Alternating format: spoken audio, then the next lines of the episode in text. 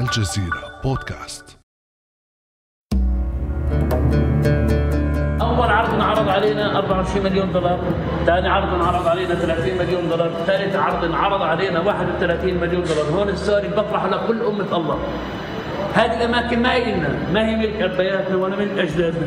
هذه الأماكن وقف إسلامي لازم نحافظ عليها. كلماته تروي حكاية صمود وثبات.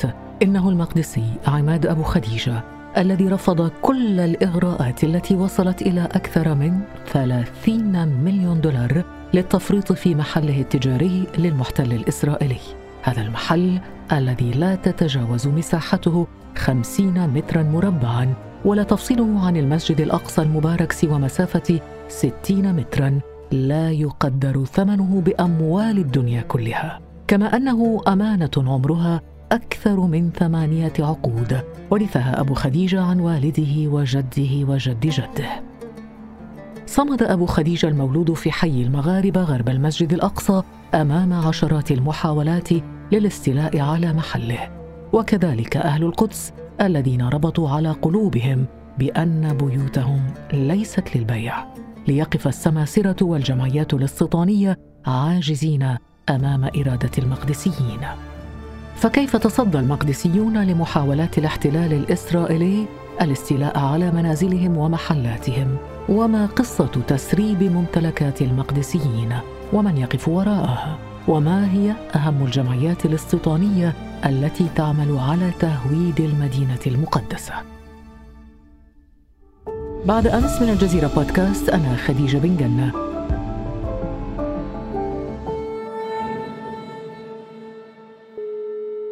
ويسعدني أن أستضيف في هذه الحلقة الدكتور عبد الله معروف أستاذ دراسات بيت المقدس ومسؤول الإعلام والعلاقات العامة السابق بالمسجد الأقصى. أهلا وسهلا بك دكتور عبد الله. أهلا وسهلا ومرحبا أستاذ خديجة.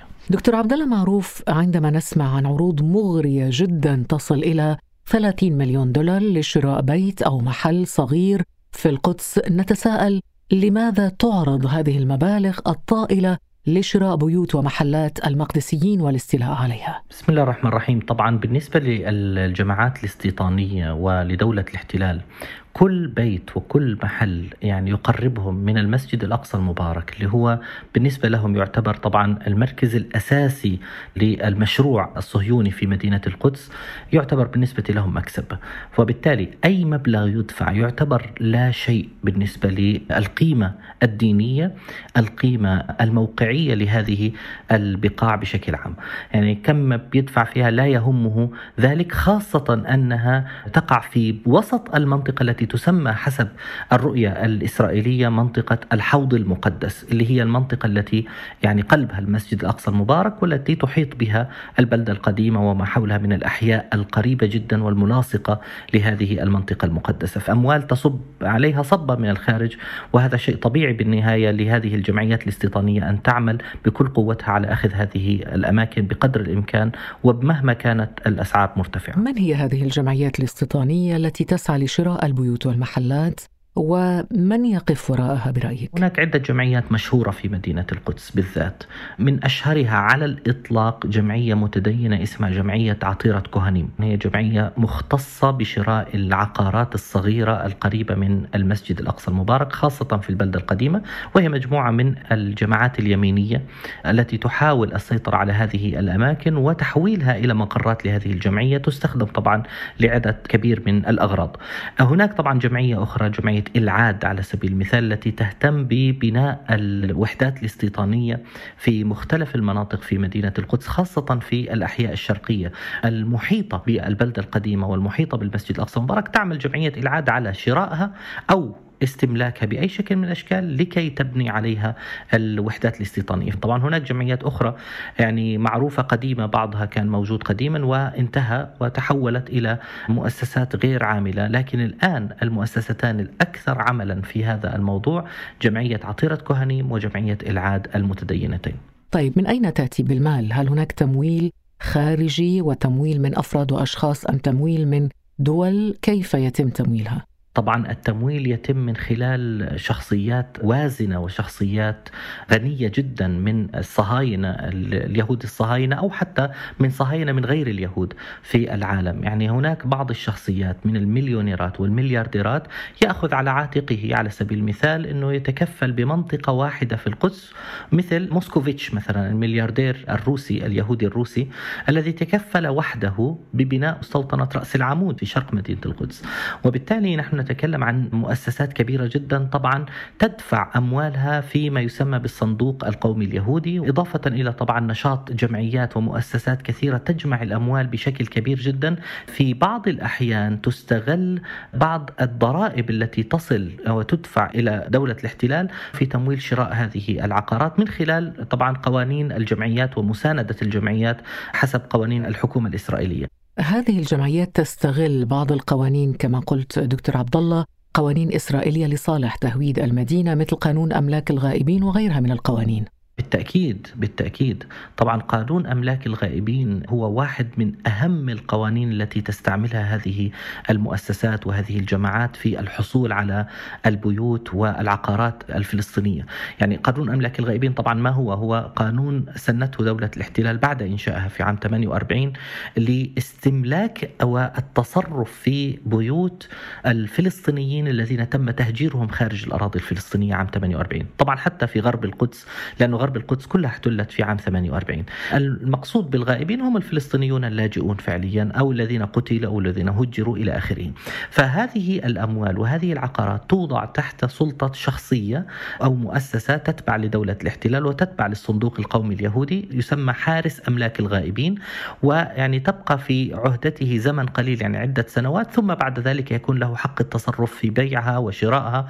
وبهذه الطريقة تم يعني استملاك عدد هائل من الأراضي في فلسطين خاصة في غرب مدينة القدس بالذات لهذه الجماعات الاستيطانية.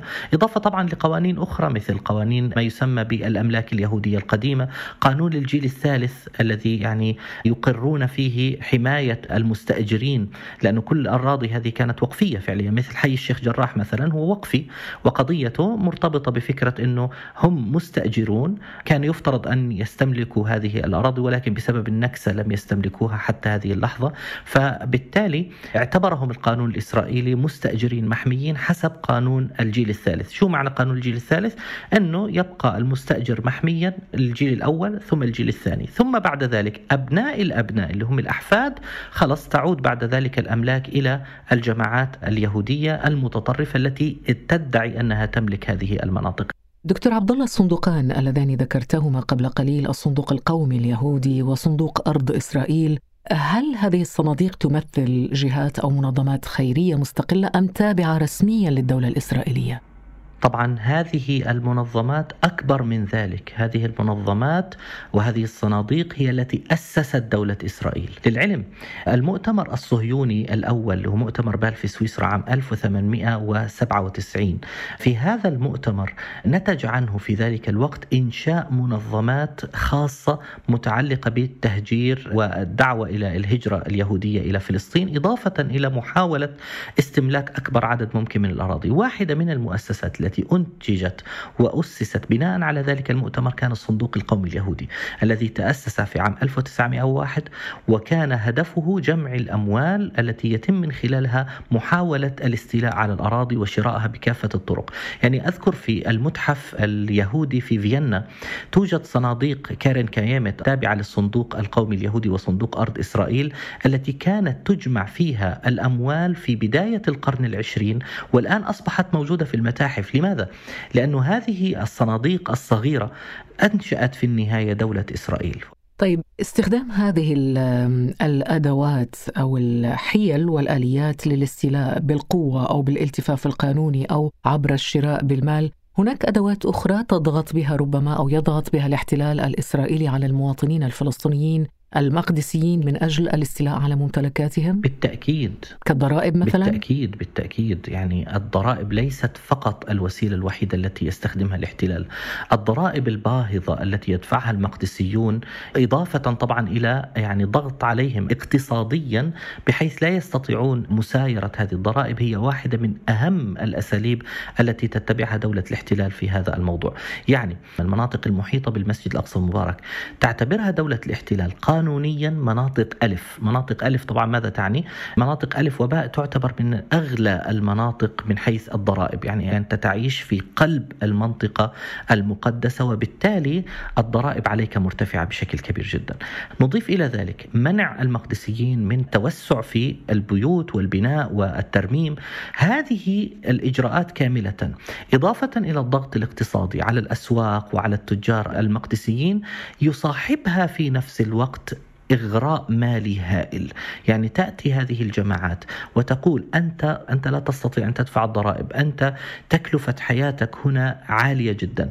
تعال اخرج من هذا المنزل وخذ هذه الأموال الطائلة وتنتهي قضيتك ومشكلتك الأساسية. إذا ينتهج الاحتلال الإسرائيلي سياسات ممنهجة وأساليب تحايل خطيرة لوضع يده على منازل الفلسطينيين في المدينة المقدسة أخطرها الاستيلاء على هذه المنازل عبر عمليات بيع مقنعة لتصل في النهاية إلى يد الجماعات الاستيطانية. طرق أدت في نهاية عام 2018 رغما عن إرادة المقدسيين إلى ظهور أكثر من بؤرة استيطانية حول المسجد الأقصى والمناطق المحيطة به بأموال عربية وعبر السماسرة الذين يحمي الاحتلال بعضهم وفق ما كشف عنه المستوطن آري كينغ المدير السابق لصندوق الأراضي الإسرائيلية.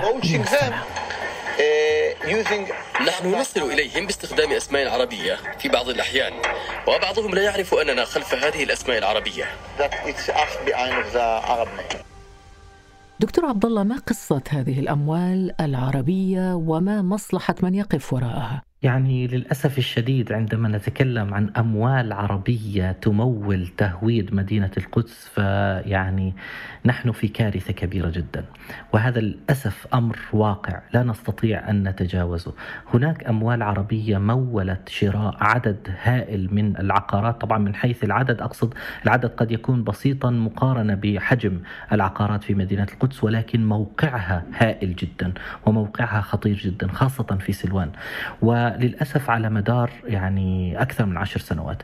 عندما بحثنا في هذه القضية وتم التدقيق فيها وجدنا أن واحدة من أخطر عمليات التسريب التي حدثت لعشر بنايات فيها 53 أو 54 منزل لا أذكر العدد بالضبط في منطقة سلوان كانت بأموال عربية للأسف الشديد. وهذه الأموال استعملت يعني حيلا مختلفة على مدار عشر سنوات. وللأسف تورطت فيها دول عربية عربية تورطت فيها أنظمة تورطت فيها طيب ممكن نعطي أسماء بعض الدول؟ نعم واحدة من الدول التي طرح اسمها في هذا الموضوع كانت الإمارات العربية الإمارات المتحدة العربية المتحدة للأسف الشديد وهذه تحديدا في صفقة سلوان المشهورة التي ذهب فيها يعني ضاع فيها عشر بنايات فعليا في المدينة المقدسة. الشخص الذي سرب هذه البيوت كان يعني تبين واضحا أنه قد حدث له آه، تحويلات أموال من دولة الإمارات العربية المتحدة استعملها لشراء هذه المنازل من أهلها ثم فجأة فوجئ السكان بأنه باع هذه العقارات لجمعية إلعاد وغادر البلاد ولا يعرف حتى الآن أين مكانه. غير الإمارات العربية المتحدة هناك دول أخرى؟ حتى هذه اللحظة الدولة العربية الوحيدة التي ذكر اسمها في هذا الموضوع هي الإمارات العربية المتحدة. طبعا هناك بعض الاتهامات لدول أخرى لكنه لم يثبت عنها شيء يعني هناك بعض الاتهامات للعلم لبعض الأطراف المرتبطة بالسلطة الفلسطينية وبعض الأطراف المرتبطة بمحمد دحلان. طبعا محمد دحلان هو جزء أساسا من المشروع مشروع دولة الإمارات العربية المتحدة. ولكن حتى هذه اللحظة هناك كلام كثير لم يثبت بوثائق في عدد لا بأس به من هذه إذا غير مثبت بالأدلة. نعم إلا ما يتعلق بقضية دولة الإمارات العربية المتحدة في هذا الموضوع للأسف. لكن دكتور عبد الله هناك طرق أخرى للاستيلاء على بيوت المقدسيين وهي السرقة جهارا نهارا. Jacob, you know this is not your house. Yes, but if I go, you don't go back. So what's the problem? What are you yelling at me? I didn't do this. I didn't do this. But you, It's you, easy to yell at me, but I didn't do this. you are stealing my house. And if I don't steal it, someone else is gonna steal it. No, no one, no one is allowed to steal it يا عمي. ما تعليقك دكتور؟ هو يقول بلسانه انه يسرق البيت، يعني بلسانه يعترف أنه سارق لهذا البيت. طريف انه هذه الحادثة التي استمعنا لها حدثت في حي الشيخ جراح للمنازل التي تدعي الجماعات الاستيطانية التي تسيطر على هذه العقارات أنها ملك لليهود منذ أيام الدولة العثمانية. طبعا تم التأكد فعليا من دائرة الطابو العثمانية في مدينة أنقرة العاصمة التركية ومن الأرشيف العثماني الموجود في مدينة إسطنبول بتركيا وتبين إنه لم يكن هناك ملاك فعليا في هذه المنطقة سواء من اليهود أو من غيرهم لأنها كانت أراضي أميرية تابعة للدولة. لكن هم زوروا أوراق وقدموها للمحكمة الإسرائيلية تبين أنها كانت مملوكة بين قوسين لجماعات يهودية أو لعائلات يهودية وأخذت المحكمة الإسرائيلية فيها وهنا يعني ينبغي أن ننبه إلى نقطة أن المحكمة الإسرائيلية دائما فيما يتعلق بشؤون العقارات في القدس وتسريبها هي طرف في النزاع وليست يعني حكما.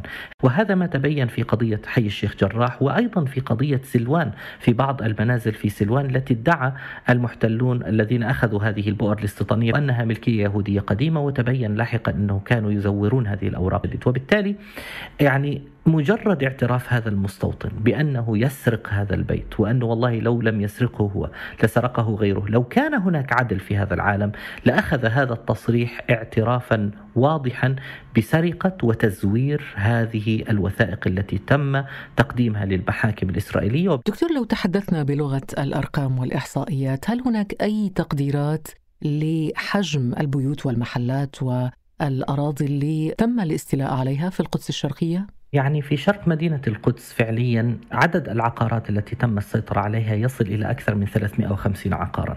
طبعا عندما نقول 350 عقارا هي موزعة في مختلف المناطق. طبعا هذا إذا ما استثنينا حارة المغاربة بالكامل لأن حارة المغاربة وحدها التي تم هدمها في عام 1967 كانت تحوي على 135 منزلا إضافة إلى مدرسة كبيرة وثلاث مساجد. كل هذه المنطقة تم تدميرها بالكامل فنحن لا نضعها في الحسابات للأسف الشديد الآن باعتبار أنها تم هدمها في عام 67 هناك بؤر استيطانية منتشرة في داخل البلدة القديمة إضافة إلى البؤر الاستيطانية. عندما أقول حوالي 350 فأنا أتكلم عن البؤر الاستيطانية والمنازل التي تم السيطرة عليها وقطع الأراضي التي بنيت عليها بؤر استيطانية في قلب الأحياء العربية. طبعا هذا الكلام لا آخذ فيه بالحسبان المستوطنات التي بنيت مثل مستوطنة رأس العمود أو مستوطنة الجامعة العبرية أو التلة الفرنسية أو غيرها من المستوطنات أو مثلا مستوطنة هارحومة في جنوب مدينة القدس جنوب سور باهر. تلك المستوطنات نتكلم عن أكثر من 30 أو 40 ألف وحدة استيطانية بنيت فيها. نحن هنا نتكلم عن المنازل التي تم قضمها وتم أخذها من سكانها وتم الاستيلاء عليها بطرق مختلفة جدا. هذه الأرقام طبعا أرقام مرعبة لأننا عندما نتكلم عن توزيع هذه المناطق نراها في قلب الأحياء التي تحيط بالمسجد الأقصى المبارك وهنا مركز الخطورة ومنبع الخطورة في هذا الموضوع لأنها تكسر الحماية المقدسية للمسجد الأقصى المبارك وهذا هو الهدف الأساسي من توزيع هذه العقارات. فهي أكثر من قضية أرقام هي قضية توزيع جغرافي والتوزيع الجغرافي في غاية الخطورة هنا. طيب دكتور هل يبدو المقدسيون محصنين بالشكل الكافي ضد هذه المخططات؟ لأنه هناك طبعا من يضعف أمام المال وأمام الإغراءات وهناك بالفعل من باع وإن كان العدد قليل ولكن هناك من ضعف أمام هذه الإغراءات. يعني فيما يتعلق بأساليب المقدسيين في حماية العقارات وحماية أنفسهم من هذه القضية طبعا هناك طرق كثيرة يتبعها المقدسيون في هذا الموضوع منها على سبيل المثال أنه يكون عندنا وحدث سابقا في منطقة الجالية الإفريقية حي الجالية الإفريقية في البلدة القديمة تجمع عدد من عائلات القدس ووقعوا على وثيقة مشهورة جدا وثيقة شرف من عائلات القدس على أن يتم متابعة أي العقار يعرض للبيع بحيث لا يعني يتم التأكد بقدر الإمكان من أنه لن يصل إلى أيدي صهيونية أو أيدي إسرائيلية. هناك طبعا قضية الحماية من خلال وقف هذه العقارات، هذه واحدة من الطرق التي يتبعها المقدسيون وتسجل العقارات مباشرة باسم دائرة الأوقاف الإسلامية ويتنازلون عن الملكية فيها ويبقون فيها مستأجرين محميين. وأيضا من النقاط المهمة جدا التي يخشاها حتى العملاء الذين يسربون بعض هذه العقارات اللي هم السماسرة لضعاف القلوب فعليا وهم يعملون لدى الاحتلال في هذا الموضوع موجودون في كل مكان حول العالم ليس فقط في الحالة الفلسطينية. هؤلاء يتم محاربتهم محاربة اجتماعية كاملة، يعني في قضية العقارات أهم نقطة اتفق عليها المقدسيون في أعوام سابقة وحتى تم تكرارها يعني كتأكيد من عائلات القدس في عام 2021 أن أي عملية تسريب تتم لدوله لدولة الاحتلال سيتم محاسبة سكانها الذين تم تسريب عقاراتهم حتى وإن لم ينتبهوا إلى طريقة التسريب، كيف يعني؟